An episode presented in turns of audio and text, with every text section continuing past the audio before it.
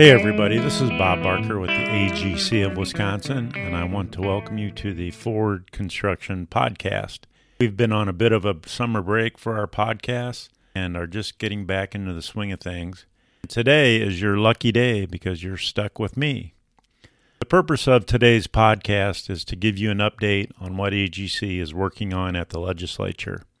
AGC's focus during this next session will be to improve the efficiency and stability of the state building program and Division of Facilities Development and Maintenance, or in short, DFD.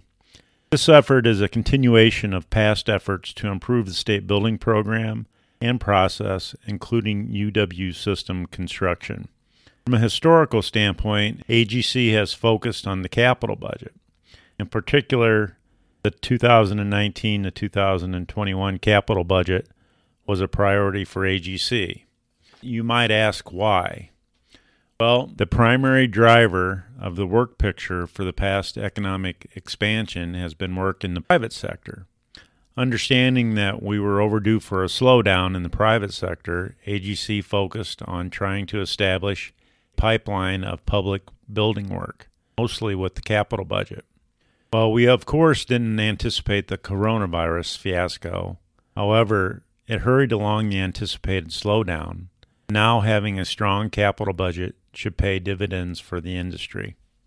If the current public bid market is a sign of times to come, we can anticipate struggles for contractors going into late 2020 and 2021.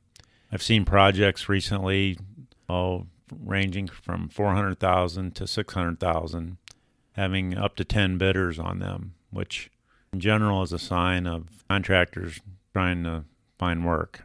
So it's a sign of time to come, I think. Before I get into the details of our efforts, you'll notice a common theme to most of our proposals.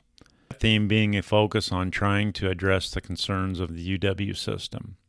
First of all, we're pleased to be working with Tommy Thompson at the UW system. Many of our struggles with the UW system correlate to leadership. We believe Tommy will be a big help when it comes to advancing our, that is, AGC, and the UW's mutual interests at the Capitol. This has been a challenge in the past. Now let's move on to the details of our proposals. We are proposing to increase project approval thresholds and include an annual adjustment to reflect inflation. This is to better reflect the cost of construction and to streamline approvals for routine and non complex projects. We are proposing to increase the threshold for building commission approval $300,000 to $1 million and the threshold for legislative enumeration from 1 million to 5 million. And we want to index both annually based on changes in construction costs. You might ask why we want to do this.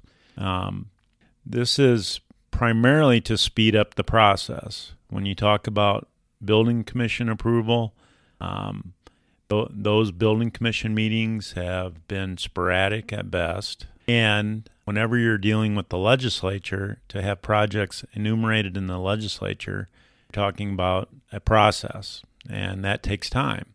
And this proposal is to save time, which actually saves time and money for the taxpayers. We're also proposing to modify the architect and engineer selection process at DFD. We want to increase the project estimated cost thresholds at which DOA must, must use RFP process for awarding AE contracts based on qualifications. We want to change that from 7.4 million to 10 million dollars. And we also want to direct DOA to use the RFP process for projects below this threshold when it is in the best interest of the state. And we want to subject this threshold to an annual inflationary cost adjustment. In addition, we want to require DOA to establish some simplified procedures for projects under the threshold. To address UW system concerns, we want to further specify the selection committee must include a specific number of system employees on UW system projects. This proposal would require each committee to include at least two registered architects or engineers and two employees of the agency for which the project is being constructed. The UW system may appoint three employees when the project is constructed for the system or a UW campus. Next, we want to increase the threshold for contracts, change orders requiring approval by the governor. Under current law, contracts and change orders exceeding $300,000 must be approved by the governor, and we want to increase that threshold to $500,000. Also require that amount to be adjusted annually based on changes in construction costs. Next proposal would create greater budgetary stability by designating certain revenues as program revenues and create a facilities development fund. Under state law, DOA is permitted to charge state agencies, including the UW system, a fee equal to 4% of the total cost of the project for the AE project management, and other services it provides to the state building projects. State law further directs DOA to deposit these monies in an account as program revenue or in the general fund as earned general purpose revenue. Past, this revenue has sometimes been directed to shore up the general fund, and we would like to see those funds dedicated to DFD project management. Current law creates uncertainty regarding the funding and staffing of the DFD. That undermines the stability of the services it provides. Creating stability in the funding and staffing is sound budgeting that will improve the quality and stability of services provided by DFD. We'll do this by modifying Chapter 20 to reflect that the monies are segregated funds and that the DOA secretary no longer has discretion to deposit those monies into the general fund. This creates segregated fund for revenues received by the DOA for providing services to other agencies. The last proposal we have creates dedicated positions at DFD to provide services to the UW system. This new proposal creates three new positions at DFD funded with program revenue to oversee UW system projects. The appropriation, capital planning, and building construction services is funded with fees paid to the DFD by state agencies for AE project management, other services it provides for building projects. Today's podcast is shortened to the point regarding our legislative initiatives. We're going to continue to pursue uh, strong capital budgets. Um, we know that not every member likes to do state work or public work, and quite honestly, I don't blame them.